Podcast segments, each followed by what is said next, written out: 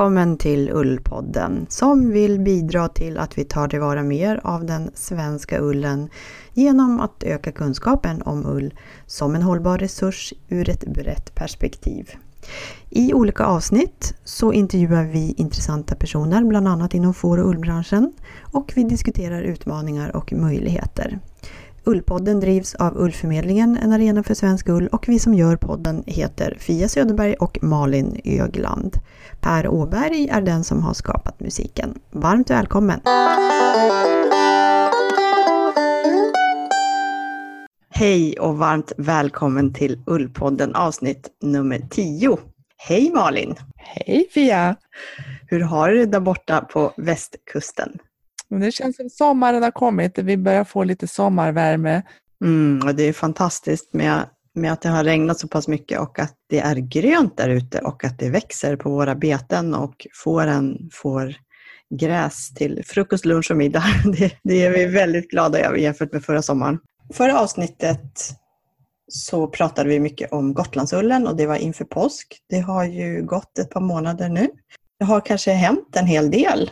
Vad, vad har du för nytt att berätta Malin? Vad har hänt hos dig? Ja, ullrelaterat så gjorde jag så att jag kollade upp lite, ännu lite mera från det här med Filippa K och deras um, projekt där att de har skickat um, ull ner till um, Italien för att få den spunnen och det är från de här korsningsfåren.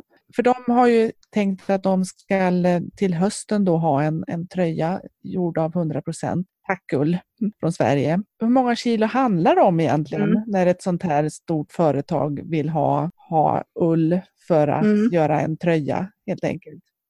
Man hade ungefär tvåhundratjugofem kilo ull som okay. de tvättade och sen blev det hundrasjuttio kilo utav det där som var tvättat och, och då delar de det. Filippa K rök så, så Filippa K sände ungefär åttiofem kilo tvättad tackull. Okej, okay, och hur många tröjor räcker det till då? Ja, det vet de inte riktigt. Nej. De, de, de ska göra en, en tröjmodell då. Sen så blir det ju då förstås ett antal olika storlekar i den och så. Och men spontant så låter det ju inte sådär jättemycket. Nej, precis. åttiofem kilo. Om vi tänker att varje tröja ungefär väger fem hekto. Eh, och vi då har åttahundrafemtio hekto. hundrasjuttio tröjor blir det ungefär. Men det är ett första test antar jag. Just det. Och när kommer den här tröjan? Ja, i, i höst. Ja. Spännande. Ja, precis. Jodie Everding som jag har kontakt med och hon har lovat att hon ska informera mig när, när, när tröjan finns. Det är så roligt att mm. fler och fler dels vill använda svensk ull i sina produkter men också att vi ser resultat. När tid, alltså ju mer tiden går så är det faktiskt folk som testar och gör någonting. Det, att det faktiskt är möjligt. Ja. Det tycker jag är spännande. Ja. Att det kommer liksom fler och fler plagg av den svenska ullen. Uh, och det, vi vet ju att det är många inom modebranschen som, som är på gång. Vi följer detta med stort intresse. Ja, vad har du haft för dig då? Ja, jag jobbar just nu eh, väldigt intensivt med pro- eh, projektet Ullförmedlingen som handlar om att bygga en digital tjänst för att köpa och sälja ull. Att det ska bli lättare att köpa och sälja ull helt enkelt. Det ska finnas en plats dit man kan gå. Och då är det tänkt alltså att den ska ersätta den här Facebookgruppen, för det finns ju ett ställe nu. Ja, precis. tjugohundratretton så startade ju jag en Facebookgrupp som en test för att ha en arena som jag tyckte saknades. Jag fick ju mycket frågor från olika sidor. Vart kan man hitta ull?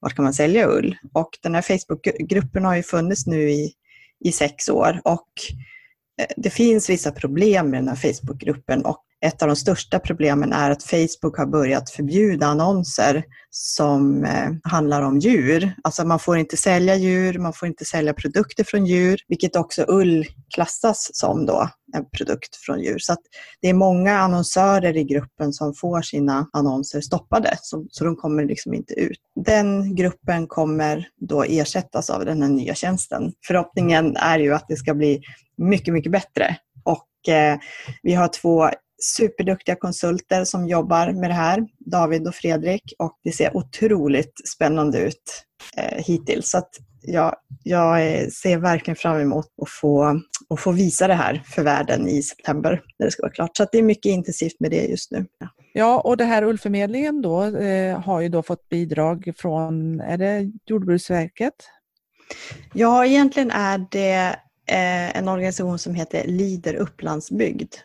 Eh, Upplandsbygd lokalt ledd utveckling. Det är alltså, Sverige in, har flera sådana här leaderområden som, som är lokala kontor som hanterar E U. Bidrag. Jordbruksverket är inblandad i allra högsta grad i administrationen. Så.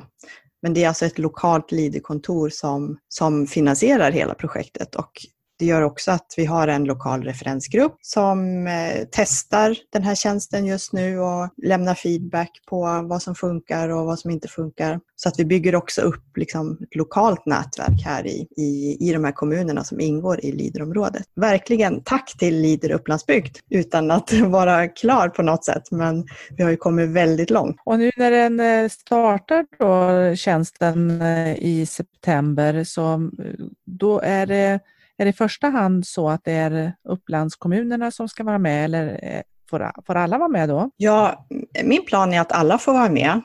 Det är ju under projektets tid som vi har det lokala perspektivet och vi bygger upp det lokalt tillsammans. Sen när det lanseras i september och projektet avslutas, då blir ju tjänsten nationell. Vilket innebär att alla i hela Sverige ska kunna använda den. Kanske på sikt även andra länder om några år. Det kanske kan bli en internationellt perspektiv på det här också. För att det så vet vi att det finns intresse av svenskt ull från vissa länder. Det är flera andra länder som är medlemmar i Facebookgruppen till exempel. Mm. Så vi får se vart det tar vägen. Det är väldigt spännande och kul. Och då har ni, du och, i din kontakt med de här konsulterna, då har ni tagit liksom höjd för det, att det kan bli en internationell tjänst? Ja, inte riktigt i så, men jag har det som plan liksom i ja. bakhuvudet. När man bygger en sån här så är det väldigt mycket som man vill ta höjd för, så att säga. Ja, men det är ju, det vi gör är ju en första version, alltså som man testar då. Har, har vi tolkat behovet rätt? Funkar det här? Är det här no- någonting som folk vill ha? Mm. Och sen så finns det möjlighet åt alla håll att, att utveckla och skala upp och, och eh, utveckla den här idén på väldigt mm. många olika sätt. Ja, för jag vet ju när du har pratat om det så har du liksom sagt att det här ska bli ett typ av blocket för, för, för ull. Eh, man kanske ska tänka sig att det är som ett Etsy då nästan.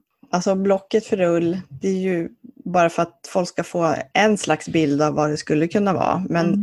jag tycker egentligen att det, kom, det ser ut som att det blir någonting helt unikt. Det blir ju ja. både en, en plats där man förmedlar ull, men jag hoppas ju också att det ska bli en plats där man kan förmedla kunskap om ull till exempel. Mm. Och samtidigt som jag också har mycket kontakter med andra nationella aktörer som vill öka användningen av svensk ull. Så bland annat så var jag med på en branschdag här i maj som Nämnden för hemslöjdsfrågor arrangerade med Ann-Kristin Hult i spetsen. Vi ska träffa henne lite senare i programmet så att hon kan berätta lite mer om, om vad som händer i, i Sverige på den fronten. Det är många projekt som pågår.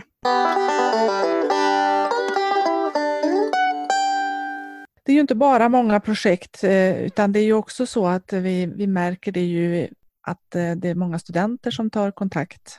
Ja, det är många. Det verkar som att det börjar bli en trend, eller att det börjar bli ett stort intresse även på studentnivå att ja. skriva om ull ur olika perspektiv. Ja. Och du hade träffat några? Ja, precis. Jag, jag, det är ju liksom examenstider här nu, så att i onsdags då, den femte juni, så var det Textilhögskolan hade, ställde ut alla sina examensarbeten på, från alla olika program och utbildningar som de har. Kallade det för Exit nitton. Mm. Och då var jag där och tittade och såg då två stycken arbeten ifrån textilingenjörsutbildningen. Och då hade jag också turen att träffa två av studenterna där till ett av arbetena. Så att jag fick en liten snabb spontanintervju med dem. Mm, vad kul! Ja. Ska vi lyssna på den? Ja, det gör vi. Ja, men nu är jag i alla fall på Textilhögskolan och jag sitter med två studenter som tar en kandidatexamen inom textilingenjörsutbildningen. Och då är det... Sara Tywell heter jag och Silje Sagen. Och ni har gjort ett examensarbete som ni presenterar i en poster här som jag fick se som handlar om ull. Kan ni berätta lite grann om den? Vi har kollat lite på variationer inom ull, så vi har haft kontakt med ett företag som har haft problem med att de har haft en enda leverantör av ullgarner och ville ta in ett nytt ullgarn från en annan leverantör. Så de beställde det med samma garnspecifikation. Det såg ut att de fick samma garn, men i produktionen så betedde de sig olika. Så vi ville försöka ta reda på varför de skilde sig åt. Och då såg jag på den här posten att ni har varit inne på fibernivå, eller hur? Och vi har mätt fiberlängd och fiberdiameter och kollat på krusighet på fibrerna. Och där har vi ju sett stora skillnader mellan garnerna. Som kan förklara varför de skiljer sig i egenskaper. Det var alltså på fiberns beskaffande på fibernivå som avgjorde hur den färdiga mattan sen blev? Ja. Det är den kopplingen, den största kopplingen vi har dragit. Vi har hittat skillnader i nästan alla fiberparametrar och då är det ju självklart att de skiljer sig i egenskaper också. Och vad är det för skillnader ni har sett? För det första är det grovlek eller finleken på fibrerna. Den ena är betydligt tunnare och har därmed också hög, högre krusighet. Och det är olika längd fibrerna. Det påverkar ju ifall man beställer ett garn med samma parametrar på hur de ska spinnas. Så blir det ju olika om man använder två olika typer av fibrer. Mm. Så det är viktigt hur man specificerar. Det är lite det vårt arbete handlar om också. Och de har företaget också önskemål om att kunna få garner från Sverige, spunna i Sverige med svensk ull.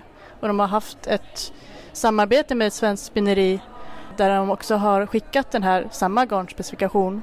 Men resultatet blev väldigt, väldigt olikt. Det handlar jättemycket om kommunikation och kunskap om hur ull funkar, eller så här, vilka parametrar som är viktiga när det kommer till ullfiber. Så det ni har kommit fram till nu då, det, det, det här önskade resultatet som det här företaget hade, då vet ni vad det är som krävs för att det här företaget ska kunna få en liknande resultat från en... Det, det är ju fortsatt arbete liksom att se över hur man ska göra i själva spinnerierna. Det är mycket kunskap som krävs där också. Bland annat om man till exempel har svensk ull och i spunnen i Sverige så känns det som att det här är mindre, har man mindre kunskap om hur man ska anpassa så att det kan bli mer industriellt tillämpade garner. Nu har ni tagit en kandidat här. Tänker ni fortsätta ullspåret? Det är ju min dröm, men det är svårt att hitta. Jag, jag, vill, jag skulle vilja hamna där så småningom. Det är ett fantastiskt material. Jag håller på med det väldigt mycket i mitt liv och jag vill gärna. Och du? För min del så är jag norsk. Så att, ja. Ja, ja. Jag hade praktik hos Gubbrandstalen Ulfabrik förra året. Mm. Det kan vara stor chans för att det heller går mot Norge. Ja. Ja. Men det var ju också en sak som vi tog, fick reda på under arbetets gång. Att eh, vi försökte få tag på Red Book från I W T O för att ha standard att utgå ifrån när vi skulle testa. Och då såg vi att till exempel Norge är ju med i I W T O under Norilja som har ett medlemskap där. Men det finns ju ingen i Sverige som har något medlemskap i I W T O för att kunna ta del i den globala kommunikationen inom ull. Nu, nu får du säga det lite långsamt. Vad är I W T O?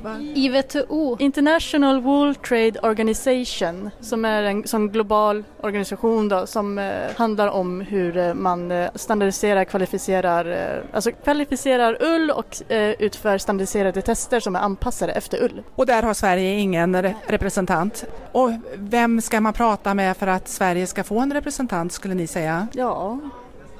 Det är en bra fråga. Till exempel i Norge då, som Norilja har ett medlemskap där eller någon kontakter där.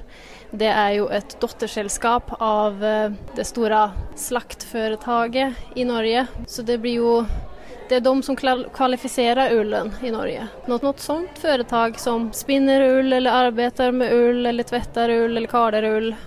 Ja, så det är på den kommersiella arenan, det är inte på den politiska arenan. Nej, jag tror att det, nej. Tusen tack och lycka till! Tack. Men det är ju intressant med sådana här uppsatser också som kan gå in på djupet på en fråga. Ska jag säga, belysa det från, från lite mer komplex, ska jag säga. Ja, vi har ju pratat mycket i podden om att vi måste öka kunskapen om svensk ull. Men vad är det liksom? Men att här få exempel på studenter som, som bryter ner en frågeställning eh, ganska ordentligt och vänder och vrider på den. Det är ju väldigt intressant för branschen, tänker jag. Att, ja. att, va, att man kan lära sig mycket av de här studenterna. Vad, vad är det som branschen måste göra för att kunna göra framsteg eller bli framgångsrika? Och då pratar du mycket om det här med att man måste lära sig mer om olika kvaliteter till exempel. Ja. Och vilket ändamål som ullen ska användas i. Nu vet inte jag riktigt vad, vad kravspecifikationen har varit liksom sådär, men säg att det är att man vill ha ett, ett, ett ullgarn som är tvåtrådigt och, mm. och tunt, en, en viss liksom, och um, spunnet på ett visst sätt med en viss hårdhet. Det är kanske så man har, det de har kommit fram till då, att det räcker inte för att liksom garantera ett, ett resultat, utan man måste veta mera om, om på fibernivå liksom hur. Mm. Man måste göra djupare analyser liksom av själva fibern. Ja. Och det känns som det är en lång väg innan vi kommer dit. Ja, men man hoppas verkligen att de får jobb. Ja, men verkligen. Ja, är det någon som vill anställa två snart för detta studenter, så hör av er till Ullförmedlingen så ordnar vi. Ja, nej men det är ju jätteroligt det här med, med studenter, och vi har ju fler exempel. Kanske kan återkomma till, till några framöver. Nej men det här var ju ett kunskapstips med den här eh, exjobbet, verkligen. Mm. Jag blir jättesugen på att läsa det här, den här uppsatsen. Eh, lite fler kunskapstips kanske. Jag skulle vilja puffa för Fårpodden, för er som inte följer den. Det är Svenska Fårhusförbundet som ger ut den. Och varför jag specifikt vill nämna den idag, det är för att de hade ett väldigt bra avsnitt ifrån Fårfesten i Kil. Så för er som inte kunde vara på plats i Kil, men är nyfiken på vad som händer där och vill veta lite mer än det som vi nämnde i förra avsnittet, så lyssna på, på det avsnittet. Sen tror jag att både du och jag har lyssnat på det senaste avsnittet eh, från Nordic Knitting, eller hur? Hela det avsnittet var ju tema svensk ull, kan man säga. Ja. Det vill vi också tipsa om. Ja, det var jättebra. Ja, våra sy- systerpoddar, eller vad, man, vad kallar man? Våra poddkollegor.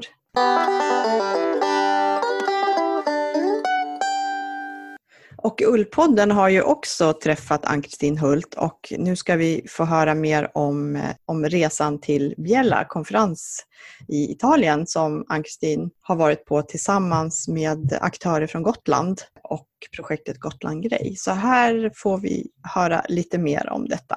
Hej Ann-Kristin Hult, nationell utvecklare på Nämnden för hem- hemslöjdsfrågor. Du har varit nyligen på en konferens i Italien. Kan du berätta om den?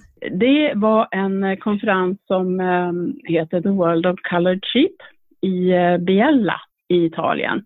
Och Biella ligger mellan Milano och Turin, väldigt i norra Italien, alltså högt upp bland bergen. Okej. Okay. Det här är en konferens som ordnas vart femte år. Och i år var det då alltså fyrtioårsjubileum, så att det var den nionde konferensen. Och det är en internationell konferens med representanter från hela världen, eller? Ja, det var etthundratjugotre deltagare från tjugotre länder. Så det var ju otroligt mycket spännande människor som man fick träffa. Aha. Alla som jobbar med ull på olika sätt då. Ja, för ull internationellt, det vet man ju att Australien till exempel är ett stort ullland. Och, men man hör ju inte så mycket om hur situationen är i andra länder. Fick, fick du någon ny kunskap om hur, hur ser det ut i övriga Europa till exempel, eller i övriga världen? Den här konferensen vänder sig till eh, vad ska jag säga, de, de små fårägarna mm. som, som inte har... som inte tillhör den här gruppen då från Australien och Nya Zeeland med en stor produktion av ull, utan man vill värna om de små mm-hmm. och eh, ser också till att eh, samarbeta då runt, runt det här. Det finns ju en miljard får i världen. Oj. Och eh, ull är ungefär ja, mellan en och två procent utav den totala textilproduktionen i världen. Så att, ja. eh, det är ju lite grann det där att eh, som man sa i inledningstalet här att eh, världen vet inte ens om att vi existerar liksom så. Nej. Men trots det, fåret var ju det första djur som, som eh, människan tog hand om sen, så att säga, och eh, sen dess har vi ju använt ullen och köttet och skinnet på olika sätt. Mm. Så det här är faktiskt en grupp som heter European Wool Group som eh, har bildat, eh, bildades eh, nittiosju tror jag. Mm. Med eh, medlemsländer från E U då. För att kunna påverka E U såklart. Mm. Eh, ullen är ju en väldigt liten del hos fårägarna. Det ser ut i Europa ungefär som det ser ut i Sverige. Vi är inte ensamma på något sätt utan vi har mycket, mycket många frågor gemensamt. Mm. Så att eh, eh, idag finns det ungefär femton länder med i den här gruppen och från Sverige så eh, idag finns Jenny Andersson med från Ullkontoret. Mm. Och det är ju då man jobbar för att öka kunskap, stärka värdekedjan runt ull och också ha kontakter då. Och det här handlar ju om att gemensamt eh, ta upp frågor gentemot E U och mm. inte minst eh, säkerhetsfrågor till exempel som man kan diskutera gemensamt och mm. även eh, vissa såna avtal och sånt som man kan titta på i mm. grupp istället för att sitta enskilt och jobba med. Mm. Men du, eh, det är colored sheep säger du och då är det alltså, det är inte vita får, eh, vad är det för färger? Ja, alla färger. Från, och jag, jag tänker, för, för vi då i Sverige har ju, vi pratade ju i förra avsnittet om Gotlandsullen och Gotlandsfåret och den gråa ullen. Mm. Finns den, är den ovanlig i andra länder? Alltså färgad ull, och då, då pratar man om naturfärgad ull och då är det ju alltid från den lite silvervita grå till exempel och brunt och ända till natursvart. Och det är ju de här ursprungliga fåren då som som man håller kvar och eh, som ofta finns i små besättningar. Och eh, det finns ju hur många ra- olika raser som helst. Mm. Och det är ju, eh, den här konferensen handlar ju då om hur man utvecklar tankarna runt det här. Vi hade till exempel en, ett exempel på hur en eh, restaurang i Edinburgh har eh, upplåtit eh, som ett residens till en person som eh, vill kika på köttet från de här olika fåren, från de skotska fåren. Mm. Och haft sådana här blindtester på avsmakning utav kött och sånt där. Så att det handlar ju inte bara om ullen mm. utan det är ju fåren i stort. Och hur vi liksom tittar på de här fåren och ser på dem som inte bara köttproducenter utan mm. vi, har, vi har det till annat också. Men det handlar om många olika lantraser då som jämfört ja. med våra allmogeraser till exempel. Just kan man säga så? Ja. Hur står, ja, sig, hur står sig Gotlands... Fanns det ett stort intresse för Gotlandsfåret då? För du var ju där tillsammans med ett gäng aktörer från Gotland. Ja, ja. På Gotland driver man ju nu det här projektet Gotland Grey då tillsammans med Länsstyrelsen.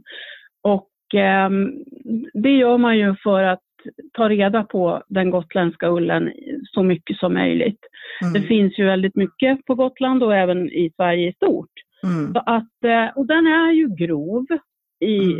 i sin struktur och eh, ibland lite svår att hantera för eh, de, så att säga, för de spinnerier som finns. Att, men det här handlar ju bara om att försöka hitta användningsområden, hitta pr- produkter att tillverka och utveckla det för att ta hand om och inte liksom ändra Eh, någonting annat, utan det här är vad vi har och vi vill göra det bästa utav det. Mm. Och hur gör vi? Mm. Och här nere i Biella då där vi var, där finns det ju kompetens. Där finns det ett eh, wool center som eh, kan processa ullen ifrån lock till färdigt tyg. Jaha. På olika sätt. Och många ifrån eh, hela Europa använder dem som en resurs i allra högsta grad och de har hittat ett system för att samla in ullen ifrån, inte bara från Europa, utan, eller inte bara från Italien utan från delar utav Europa också. Mm. För att hjälpa fårägarna att hitta rätt produkt för sin ull. Mm. Så att eh, det är ett jätteintressant ställe att mm. vara på i allra högsta grad. Så ni fick besöka det, fick ni besöka det här woolcentret då? Ja, det ja. gjorde vi. Och där samlas då ullen in och sen säljs den på auktion eller den processas då eller säljs på annat sätt. Och man kan då som fårägare få tyger vävda och plädar och filtar och allt möjligt. Så, så att eh, det, där, har, där finns hela produktionen verkligen. Även om den har stannat av. Alltså det finns en stark textilindustri i Biella då med fokus på, på ull, stämmer det? Ja. Det ja. sägs att ull är, eller Biella är världens ullhuvudstad liksom. Och eh, här finns det kompetens. Även om mycket har försvunnit så har mycket nu då återuppstått också. Man försöker ta tillvara och hjälpa de här lite mindre fårägarna i konkurrens mot eh, annan ull då, som kommer ifrån andra sidan jordklotet. Mm. Känns det som att den här typen av ull och får har en... en framtid? För är det liksom en väx, ett växande intresse kring, kring ullen från de här fåren? Hur, hur resonerar deltagarna? Nu är ju vi såklart som var där lite färgade utav det här. Men absolut, ett väldigt stort intresse. Och när man då ser och får höra föreläsarna som var på konferensen, vi lyssnade på över tjugo föreläsningar, hur man utvecklar det här i olika delar utav världen, så så blir man ju imponerad och inspirerad. Mm. Eh, för vi, vi kan inte fortsätta att skicka varor över hela världen fram och tillbaka. Och det pratas väldigt mycket om spårbarhet. Att man vill veta varifrån ullen kommer. Mm. Och, och liksom plocka hem produktionen närmare. Och veta vad det är man använder. Mm. Så det, trenden att vara lokal, den är inte bara svensk utan den är global. Den är global i allra högsta grad och vi kan göra väldigt mycket tillsammans. Det handlar om att det vi kanske inte har här i Sverige, det kanske finns någon annanstans och det behöver inte vara så krångligt att hitta vägar och lösningar utan vi behöver mm. kroka arm med varandra och eh, hitta gemensamma lösningar helt mm. enkelt. Men det känns som att du ändå känner att det finns hopp för, för, för den svenska ullen. För vi fastnar ibland lite att det är så mycket problem och hur ska vi gå vidare och hur ska vi få en inhemsk produktion och så. Men det du säger nu mm. känns ju som att det ändå finns en liksom framkomlig väg. Känns det som ja. att du har ändrat lite inställningen efter resan? Absolut. Och, och vi, jag tror att vi är lite försiktiga här i Sverige. Vi har någonting som vi verkligen ska vara stolta över och fortsätta jobba med. Och det, det finns andra som tänker som vi runt om i Europa och eh, vi är i gott sällskap och tillsammans så kan vi fixa det här. Det är jag helt övertygad om. Ja, vad spännande och vad roligt att få så mycket internationella kontakter. Det bästa, eller inte det bästa, men ett väldigt bra möte var en kväll när vi fick för oss att vi skulle samlas ifrån Europa och eh, snackade. Det var ju många deltagare från Australien och Nya Zeeland och så med också. Men eh, vi var tretton länder som satt runt samma bord mm. i två timmar och diskuterade de här frågorna. Och att få möta personer från Kroatien och Bulgarien och Tyskland. Alltså det var väldigt givande. Mm. Och det, det mötet tror jag, det kommer att ge frukt. Vi pratade om att ja, hitta gemensamma frågor. Det, det finns ju till exempel det här med säkerhet i spinnerier och sånt här nu som är väldigt i fokus i vissa länder. Mm. Så att vi, vi behöver hjälpa varandra och titta på hur gör andra och, och vad kan vi göra och vad kan vi göra tillsammans. Var det något särskilt land som du kände mest intresse eller samhörighet med?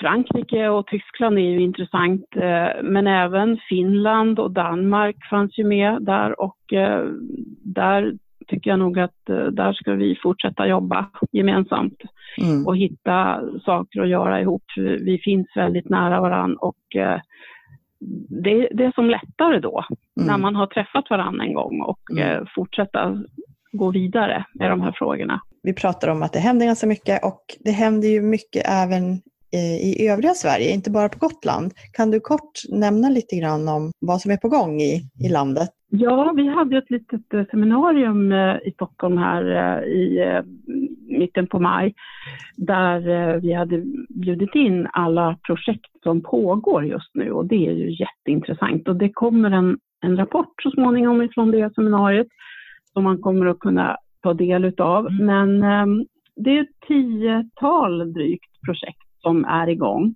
och vi tycker det är viktigt att man får träffas och, och faktiskt se varandra och uh, veta vad man gör. Det, det, ge, det lyfter ju mm. en eget projekt också. Mm. Och uh, Hushållningssällskapet driver ju till exempel ull som resurs nere i Halland. Mm. Och Hushållningssällskapet jobbar också på, uppe i uh, Norrland. Mm. Uh, Ullhop heter det, Norrbotten och Västerbotten. Mm. Och där eh, har man planer på att starta till exempel en insamlingsstation, och eh, det händer otroligt mycket. Från norr till söder i allra högsta grad. Och sen har vi på Gotland då, där man har eh, det här Gotland Grey som, som vill utveckla den got- Gotlandsullen. Och eh, vi har eh, ett nytt spinneri som är på gång. Mm. Svensk ullmanufaktur till exempel, bara det. Mm. Som ska eh, väva mattor. Mm. Och sen har vi ju då högskolan i Borås som jobbar väldigt intensivt, och, och där när vi pratar med dem så hör vi nu att det är många studenter som är mm. intresserade av ull, och det är mycket projekt, det bubblar liksom mm. av ull nere mm. i Borås, och, och det behöver vi ju. Mm. Unga studenter som vill satsa på mode och eh, design och mm. att ta fram, inte bara inom modebranschen utan även mm. i, inom andra områden. Precis. Där rollen kan komma till användning. Vi har en kort intervju med några studenter som har gjort ett examensarbete på fibernivå, och det är ju många studenter så, som utforskar kunskapen, och man hoppas ju att de kan komma ut också till en arbetsmarknad och bidra med sin nya kunskap. Ja. Liksom. Mm, det, det börjar här och nu på något vis, och, ja. och sen får man hoppas att, att det liksom bär hela vägen, så vi kommer fram, framåt. Framåt kommer vi. Vad bra, men tack snälla Ann-Kristin för att du var med i Ullpodden. Mm. Tack, själv. Tack, tack. Hej. Hej.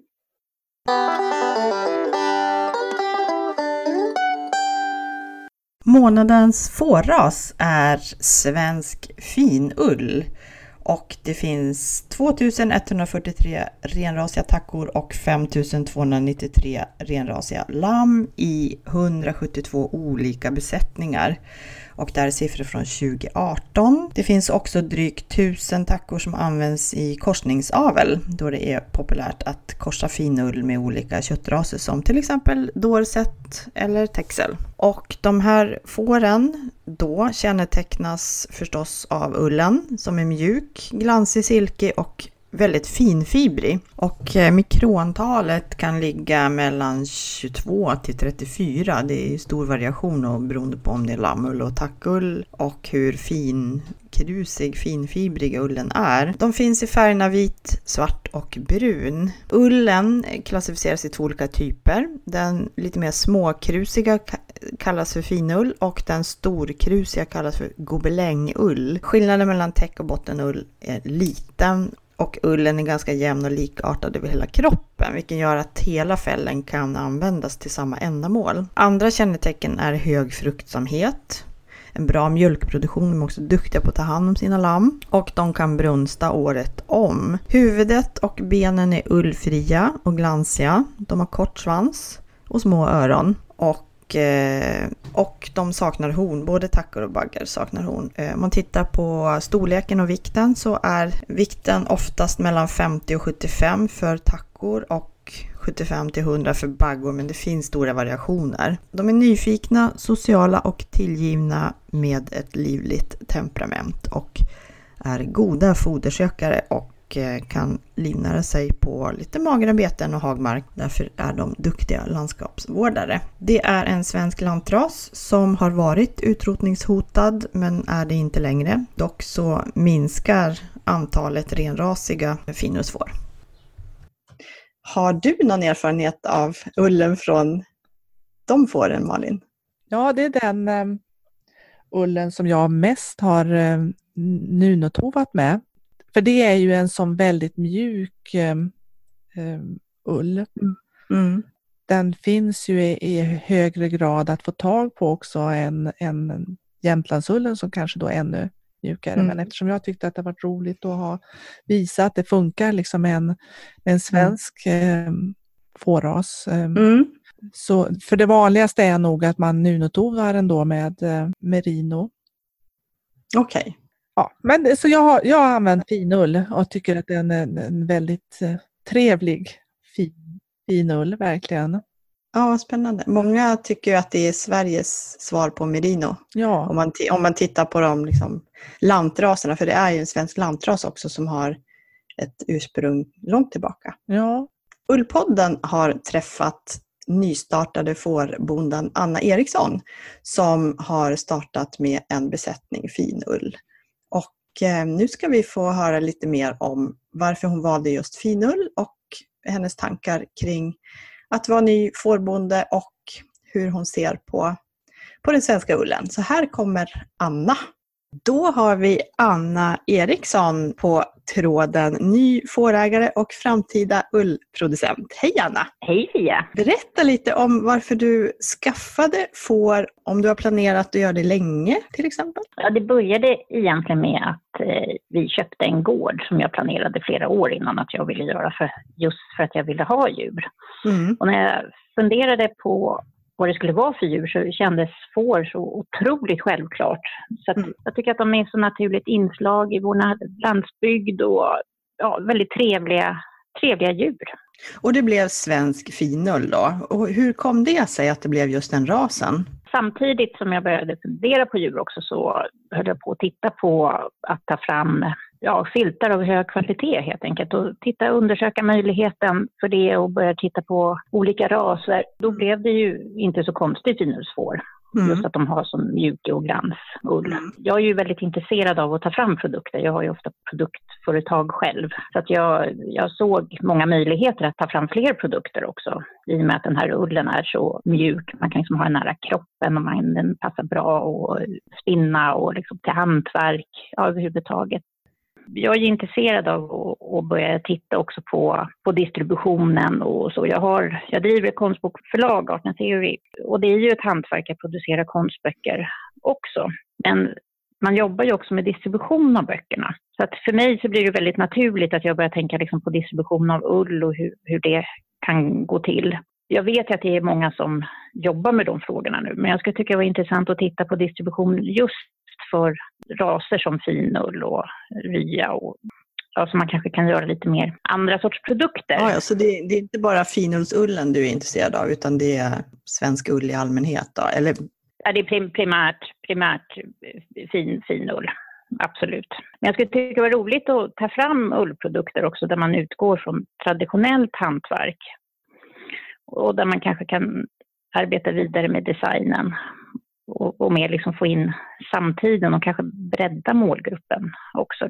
Det kan ju till exempel vara att man tar fram ett broderimönster och gör liksom broderikit eller något. Det, det, finns, det finns hur mycket som helst man kan göra med. Har du själv erfarenhet från själva hantverket? Eller är det liksom produktutveckling som intresserar dig? Nej, så? Ingenting. Det, det, är, det är precis så det är. Det är produktutveckling. Jag är med i en ullgrupp och där, där har jag börjat brodera och, i ull såklart. Så det är jättespännande. Hur hittade du dina får och när var det de kom till din gård? Ja, när jag hade bestämt mig för, för finusfår så började jag ju titta på ja, vilka som hade besättningar och sånt där. Och väldigt snabbt så kom jag ju, trillade jag över Vilja Hejers namn hela tiden och att hon hade så fina får och sådär. Mm. Så sen så kom jag i kontakt med Vilja. Då visade det sig att Vilja planerade få sluta med sina får. Så att då handlade det om att ta över hennes besättning. Vilket jag är otroligt glad och stolt över. Men då, då var det ju ungefär tjugo får. Eller tackor. Så att det var en rätt stor besättning på, på en gång.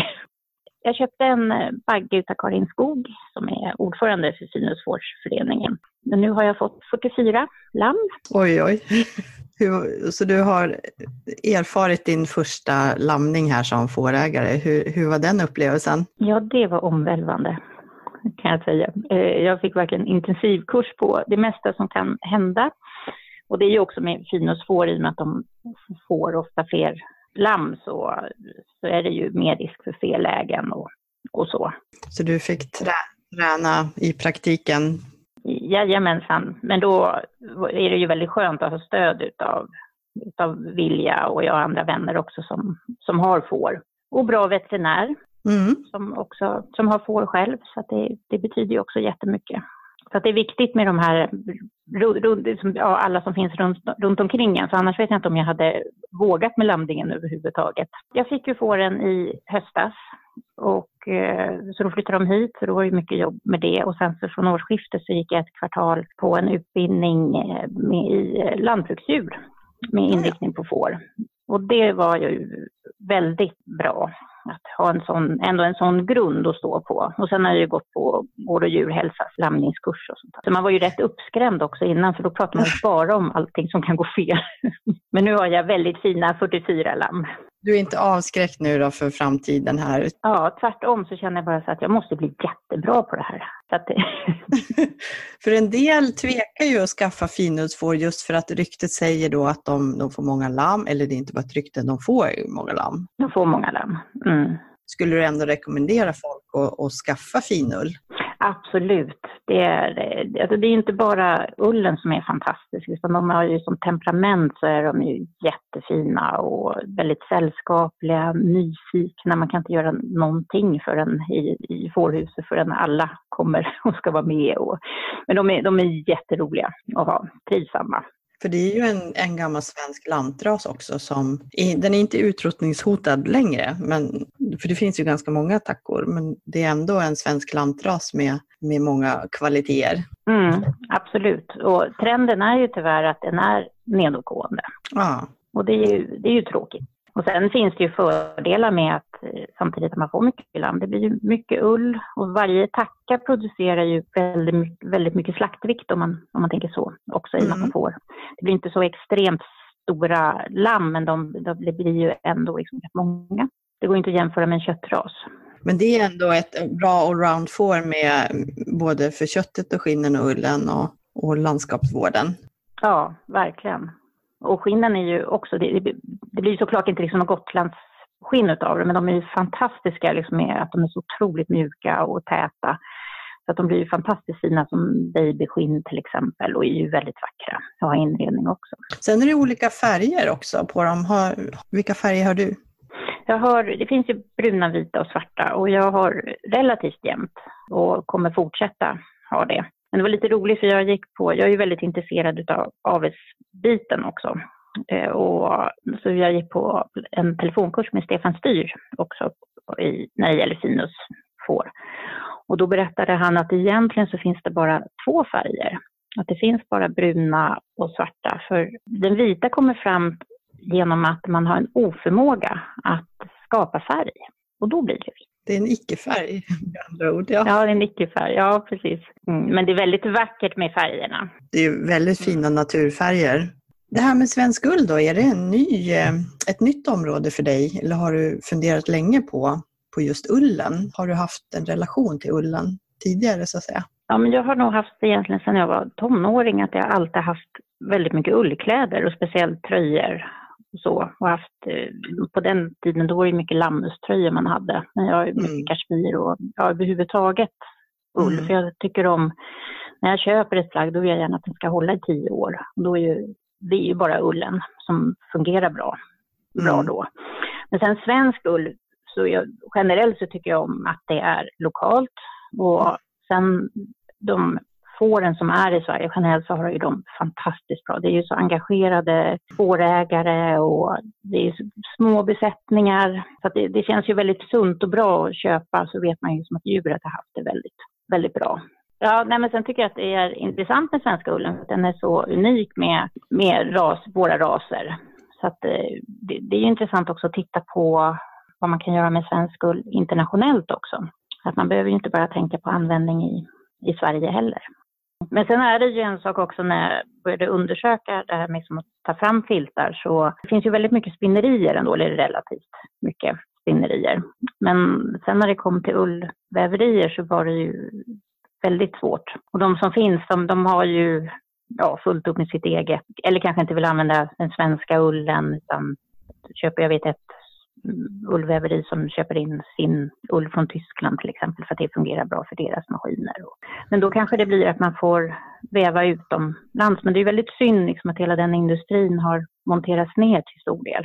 Vi får väl se om det, om det är någon som är på, på gång där ute eller, eller hur det blir. Om ja, man... det skulle vara jättespännande att höra i så fall. Men sen så tittar jag också på liksom hur man kan förädla ullen för att sälja vidare. Nu ger ju finus får, eller fin, fin ull, det är ju ändå, ja, det finns ju en efterfrågan hos spinnerier. Så att man, man får ju ändå betalt för ullen. Men... Men sen också för att kunna sälja vidare så kan vi titta ju också på hur man kan förädla ullen. Liksom. Det kan ju vara allt att man säljer kardad ull till, ja, att man kanske kan hitta något spinneri för att få fram lite tunnare och finare garn också som inte finns lika mycket av till försäljning. Ja, det blir jättespännande att följa dig. Men sen är du ganska engagerad också i föreningar och du, det känns som att du söker ganska mycket kunskap och, och sammanhang med andra fårägare. Ja, men det gör jag. Jag har precis kommit i styrelsen för Norra Roslagens fårklubb som är helt imponerande på vilket program de har.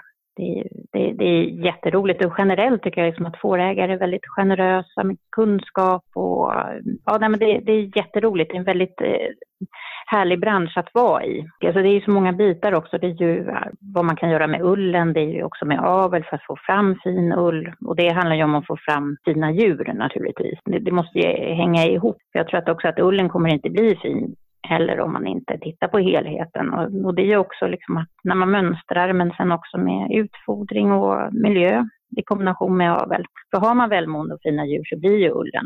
Det är roligt. Det är, det är jättespännande. Jag verkligen trivs att ha, ha får. Det är ännu roligare än vad jag trodde att det skulle vara. Så det är något du kan rekommendera till Ullpoddens lyssnare som inte har skaffat får än? Ja, absolut. Sen kanske man inte behöver börja med en, med en stor besättning. Eller det kan man göra om man har en sån som Vilja som mentor och stödperson. Då är det inga problem. Men då måste man se till att man, att man har en vilja med sig. Ja, så alla, alla bör ha en vilja, ja. Det enda som jag tänker mycket på med ullen som råvara, som jag tycker är så otroligt fascinerande och fantastiskt, så är det ju liksom ett råmaterial som man kan göra allting från exklusiva tyger till, till att man kan göra till isolering i hus. Jag vet inget annat råmaterial som, som är så mångfacetterat och har så otroligt mycket olika användningsområden.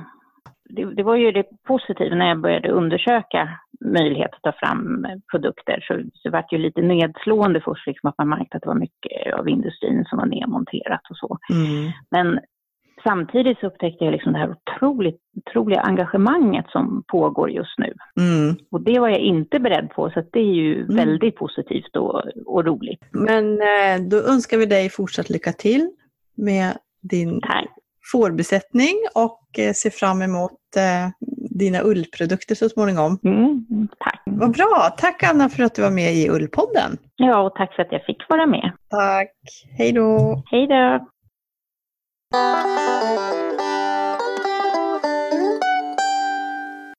Ja men, ja men, ja men. Nu kommer ju Ullpodden att ta ett litet sommaruppehåll. Men vi är ju tillbaka igen i höst. Och fram till dess så kan man ju alltid ägna sig åt att besöka lite spännande evenemang som handlar om ull. För att det är ganska mycket som händer, eller hur Malin? Ja, det är det. Och då är det ju... I augusti är det ju mycket som händer. Till exempel har vi ju ullmarknaden i Österbybruk här i Uppland den nionde till tionde augusti. Då är det nytt att det är fredag till lördag och en hel del föredrag också på fredag eftermiddagen där. trettioförsta augusti till första september har vi ullhelg i Hallagården, Lekhyttan, som drivs av Gunilla Larsholt. Ja, samma dag då, trettioförsta augusti, så finns det, är det också ett ull-event på Stenegård i Järvsö. Ta vara på allt, trettioförsta augusti. En hel dag om får, ull, slöjd och hållbarhet. Och sen är det lite krockar igen men på olika ställen i Sverige den tjugonionde september. Mm. Då är det ju ett, då är det fårens dag på, i Borgholm på Öland. De brukar kalla det också för skördefest på Öland, så det hänger säkert mm. ihop där då, skulle jag tro. Okay. Ja. Och sen har vi ju eh, Ullekubik tjugonionde september. Och då är det det stora ull- och spinn-S M också. Just det. I samband med det. Just det. Som förläggs dit. Så att om du är fårägare och har ull som du vill vara med och tävla med, så kolla, kolla upp det. Vart och hur man skickar. Just det. Och även spinn-S M är det ju också. För de som handspinner. Så om man vill vara med och tävla så, så kan man, man kan titta på Ullviljas hemsida.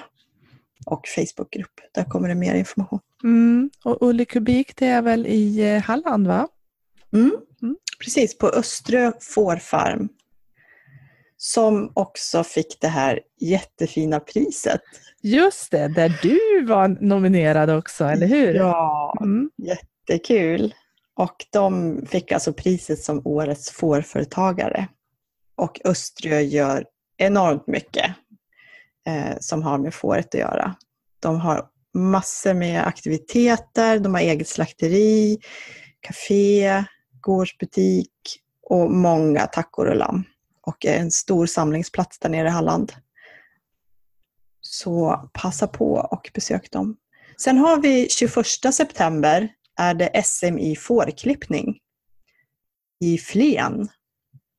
Hornsund står det här. När vi pratar fårklippning så kan jag också passa på att nämna att om du går i funderingar på att bli fårklippare, alltså professionell fårklippare, så kan du gå en kurs som Svenska Fåravelsförbundet arrangerar den tjugotredje till tjugofjärde augusti på Norrby gård i Kungsör.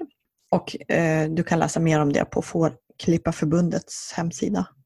Och även S M i fårklippning är det ju Fårklipparförbundet som arrangerar. Ja, och det är säkert väldigt mycket mer som händer i vårt avlånga land.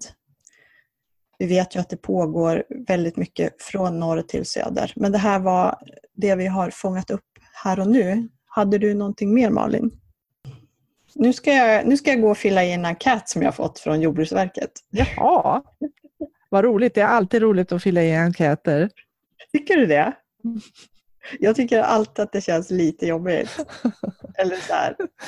Ja, man, man vill ju liksom bidra, men man vet inte hur mycket tid det kommer ta. Det roliga var att här kom det med posten eh, från Jordbruksverket. Och det handlar alltså om den årliga djurräkningen. Och det är ju jätteviktig statistik. För det är ju där man får information om hur många får och lamm som det finns i Sverige. Så att alla fårägare som har minst tjugo får får en inbjudan till den här enkäten, om jag har förstått det rätt. Men det roliga är att det först kommer på papper och så i, på brevet så finns en länk med ett lösenord. Jag tänker, ja, det kan ju vara bra att det kommer på e-post kanske. Men sen kom det på e-post också. Så då blir jag ju påmind om, ja just det, jag måste ju svara på den där. Och då svarar man egentligen bara på hur många tackor man har, hur många baggar, hur många lamm. Men ingenting om fårasen? Nej, ingenting. Och det här tycker jag är oerhört intressant, för att jag jobbar ju en hel del nu med att försöka kartlägga och ta reda på hur mycket svensk ull finns det, hur mycket svensk ull av olika raser finns det i Sverige. Vad är det för kvaliteter vi har, mm. alltså, som vi kan erbjuda i produktion? Och man har ju ingen aning. Och jag tänker att om Jordbruksverket bara kunde lägga till en sån fråga, eh, vilken fåras har du? Eller vilken typ av korsning har du? Att i alla fall få en chans att lämna sån information, så vore ju guld värt alltså. Det låter som ett litet uppdrag för Ullpodden där, att kontakta Jordbruksverket. Ja, vi kan väl göra det och ställa lite frågor. Vi har ju tidigare också hört det här med att man från Jordbruksverkets sida ser ju ull som en animalisk biprodukt. Mm, och, det, och det är ju inte konstigt förstås att det är en animalisk produkt, men att man kallar det för en biprodukt, det, det är ju... Mm. Och det har ju liksom med smittskyddet att göra och hur man ska hantera, men alltså man associerar det ju som ett en slags avfall som en restprodukt som mm. är ett problem. Hur ska jag bli av med detta avfall som är ullen? Mm. Alltså, men det verkar inte finnas någon som jobbar med, alltså i alla fall formellt sett, inte jobbar med ullen som en resurs. Men det vill vi ta reda på mer om, för det kanske det gör. Men vi får väl ta och utforska det här helt enkelt. Det blir en ambition för hösten det verkligen. Jajamän, mm. det blir det. Om man nu lyssnar på Ullpodden här och är en fårägare um, som har tjugo får och inte har fått den här enkäten, hur ska man göra då? Ja, det var en jättebra fråga. Jag skulle nog säga kontakta kundtjänst på Jordbruksverket och fråga mm. om du också ska vara med. Mm. För jag vet inte riktigt hur urvalet ser ut. Jag har inte läst brevet så noga. Nej. För det är ju viktigt att så många som möjligt kan vara med. Mm. Det är också intressant när vi pratar om det här. Därför att då kommer man ju att tänka på att de flesta fårbesättningar är ju små. Ja. Och inte har tjugo får. Alltså med, medelbesättningen ligger på om det är trettiotvå trettiotre attacker ungefär. Det är några få som har stora besättningar. Men sen är det väldigt många som har små. Så att sammantaget blir det ju ganska många får som har under tjugo som inte finns med i statistiken överhuvudtaget. Ja. Det var ju en intressant spaning. Mm. Som kanske har fem eller tio får eller femton får. Många småskaliga fårägare tycker nog att femton är ganska mycket. Ja. Och får de, får de lamm då kan det ju bli en trettio, kan ju bli fler än trettio lamm. Det är ju inte, inte så lite. Men de räknas Nej. Alltså inte i statistiken. Nej, precis.